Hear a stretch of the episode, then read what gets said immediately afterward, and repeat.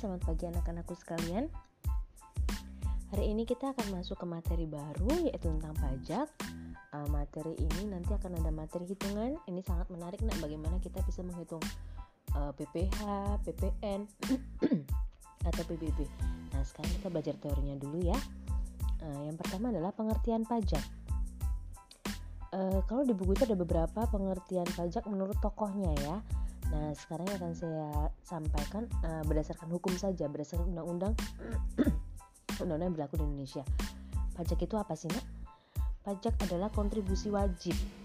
Wajib ya kepada negara yang terutang oleh pribadi atau badan yang bersifat memaksa berdasarkan undang-undang dengan tidak mendapatkan imbalan secara langsung dan digunakan untuk keperluan negara bagi sebesar-besarnya untuk kemakmuran rakyat. Mengapa ini disebut wajib? Nah, wajib karena ini didasarkan oleh uh, ada aturannya, ada undang-undangnya. Nah, kenapa juga tidak mendapatkan uh, imbalan secara langsung? Ya, karena pajak akan kita gunakan untuk nantinya, misal kayak menikmati fasilitas umum, pembangunan, subsidi-subsidi, dan sebagainya. Lalu apa sih wajib pajak? Wajib pajak adalah orang pribadi atau badan meliputi pembayar pajak, pemotong pajak, dan pemungut pajak yang mempunyai hak dan kewajiban perpajakan sesuai dengan ketentuan peraturan perundang-undangan perpajakan. Nah, lalu berdasarkan definisi tadi, eh, pajak itu mempunyai ciri-ciri. Yang pertama, iuran wajib pajak, eh, iuran wajib yang dibayarkan oleh wajib pajak pada negara Kemudian yang kedua pembayaran yang didasarkan pada norma-norma hukum. Yang ketiga sumber pembayaran pengeluaran kolektif. yang keempat sarana untuk meningkatkan kesejahteraan umum dan yang terakhir balas jasa yang tidak diberikan secara langsung.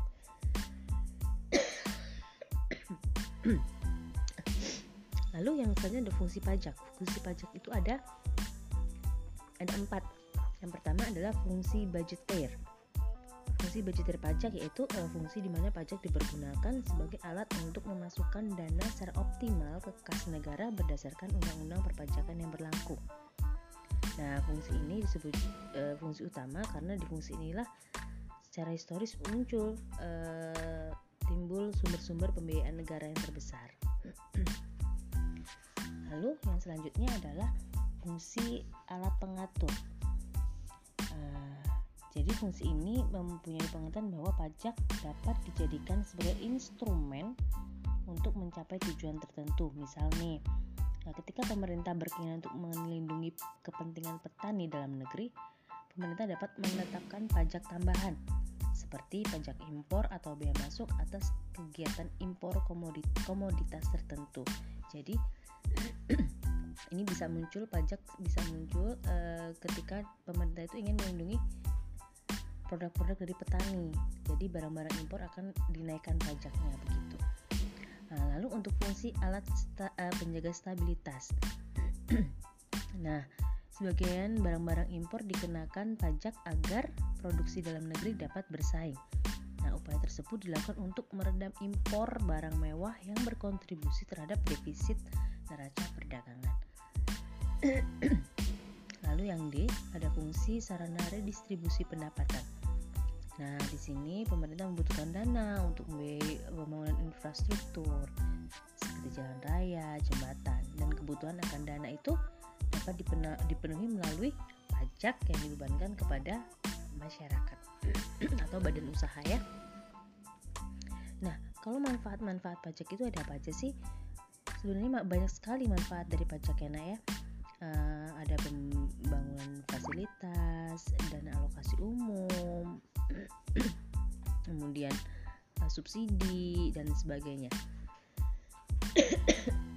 Lalu yang selanjutnya adalah yang akan kita bahas mengenai tarif pajak. Ada empat ada tarif proporsional ada tarif progresif ada tarif degresif dan ada tarif tetap.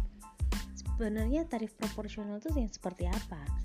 Tarif proporsional itu tarif yang tetap atau sejenis uh, untuk setiap jumlah penghasilan. Nah, jika penghasilan kecil, jumlah pajak kecil. Dan sebaliknya, jika jumlahnya besar, maka pajaknya juga akan besar. Nah, kalau tarif progresif seperti apa? Nah, tarif ini jika penghasilan bertambah eh, yang dibayarkan juga akan semakin besar. Nah, semakin eh, jika pendapatannya semakin besar, tarif pajak pun akan ikut menjadi besar pula. Nah, kalau yang tarif degresif yang seperti apa? Nah, ini kebalikannya. Jadi kalau eh, tarif degresif ini, tarif pajak akan semakin menurun untuk mendapat untuk pendapatan yang semakin meningkat. Jika pendapatan semakin besar, tarif pajak menjadi semakin kecil. Nah, lalu yang selanjutnya ada tarif tetap. Besarnya pajak dikenakan jumlah tetap dengan jumlah rupiah tertentu. Jumlah pajak tetap berapapun jumlah pendapatannya. Jadi mau pendapatannya berapapun, ya udah tarifnya akan tetap. Biasanya sih ini contohnya adalah PPN, pajak eh, pajak pertambahan nilai, nah ya. Lalu yang selanjutnya adalah perbedaan pajak dengan pungutan resmi lainnya. nah, jadi di samping pajak ada juga pungutan resmi lain yang tidak termasuk dalam klasifikasi, klasifikasi pajak.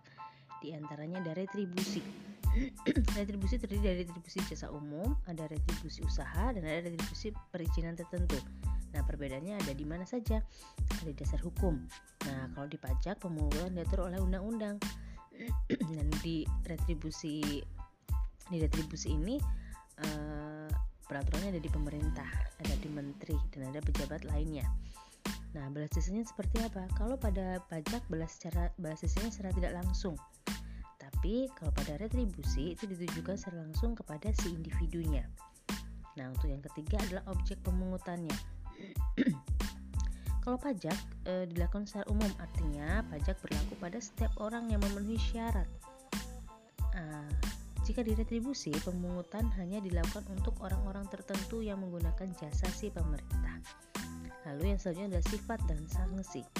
Nah, kalau di pajak, pemungutan bersifat memaksa dan barang siapa tidak membayar, maka ia akan mendapatkan sanksi secara yuridis. Kalau pada retribusi, pemungutan dapat dipaksakan, tetapi keputusan terakhir diserahkan eh, pada pihak yang bersangkutan untuk membayar atau tidak. Dan yang terakhir adalah eh, perbedaan di bagian lembaga pemungutnya. Pajak dapat dipungut oleh pemerintah pusat atau pemerintah daerah. Adapun retribusi hanya dapat dipungut oleh pemerintah daerah saja.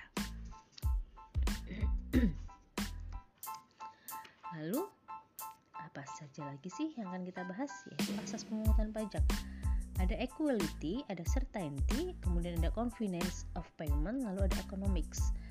Nah, equality uh, ini maksudnya adalah menekankan pentingnya keseimbangan berdasarkan kemampuan tiap subjek pajak. Jadi uh, pajak ini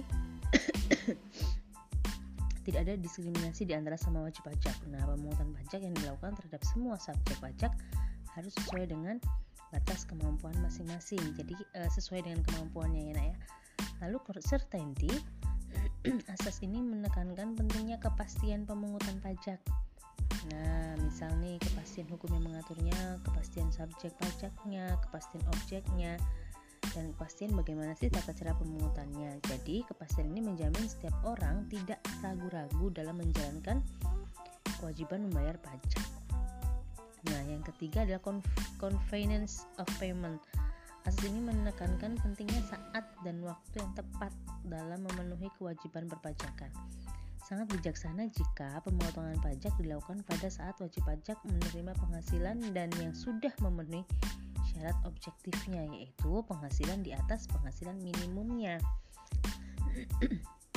Lalu kalau yang terakhir adalah asas economics Asas ini menekankan pentingnya prinsip ekonomi dalam pemungutan pajak. Artinya, biaya yang dikeluarkan dalam melaksanakan pemungutan pajak tidak boleh lebih besar dari jumlah yang dipungut. Lalu selanjutnya apa sih yang akan kita bahas? selanjutnya adalah uh, pihak yang menanggung pajak. Nah, pihak yang menanggung pajak uh, kalau berdasarkan pihak yang menanggung pajak itu ada dua, ada pajak langsung yaitu pajak yang dikenakan secara berkala uh, langsung terhadap badan usaha atau si yang terkena pajak. Pajak ini contohnya adalah PPH, pajak penghasilan dan pajak bumi bangunan. Lalu pajak tidak langsung adalah pajak yang dikenakan atas perbuatan atau peristiwa. Pemungutan pajak itu dipungut tanpa surat ketetapan pajak dan bisa dialihkan kepada orang lain. Contohnya ini adalah apa? E, ada pertama nilai PPN, ada pajak penjualan. nah, kalau menurut lembaga yang memungut pajak itu ada pajak negara dan ada pajak daerah. Pajak yang dipungut oleh negara itu bagi seperti apa? Apa saja sih? Ada PPH, ada PT e, eh, pajak pertama nilai, kemudian ada pajak penjualan atas barang mewah. Nah, pajak daerah itu ada apa saja? Kalau pajak pe, e, pajak daerah itu biasanya ada pajak kendaraan bermotor,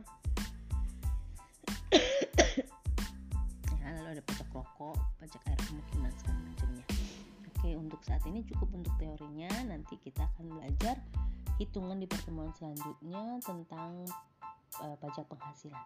Oke, selamat belajar ya.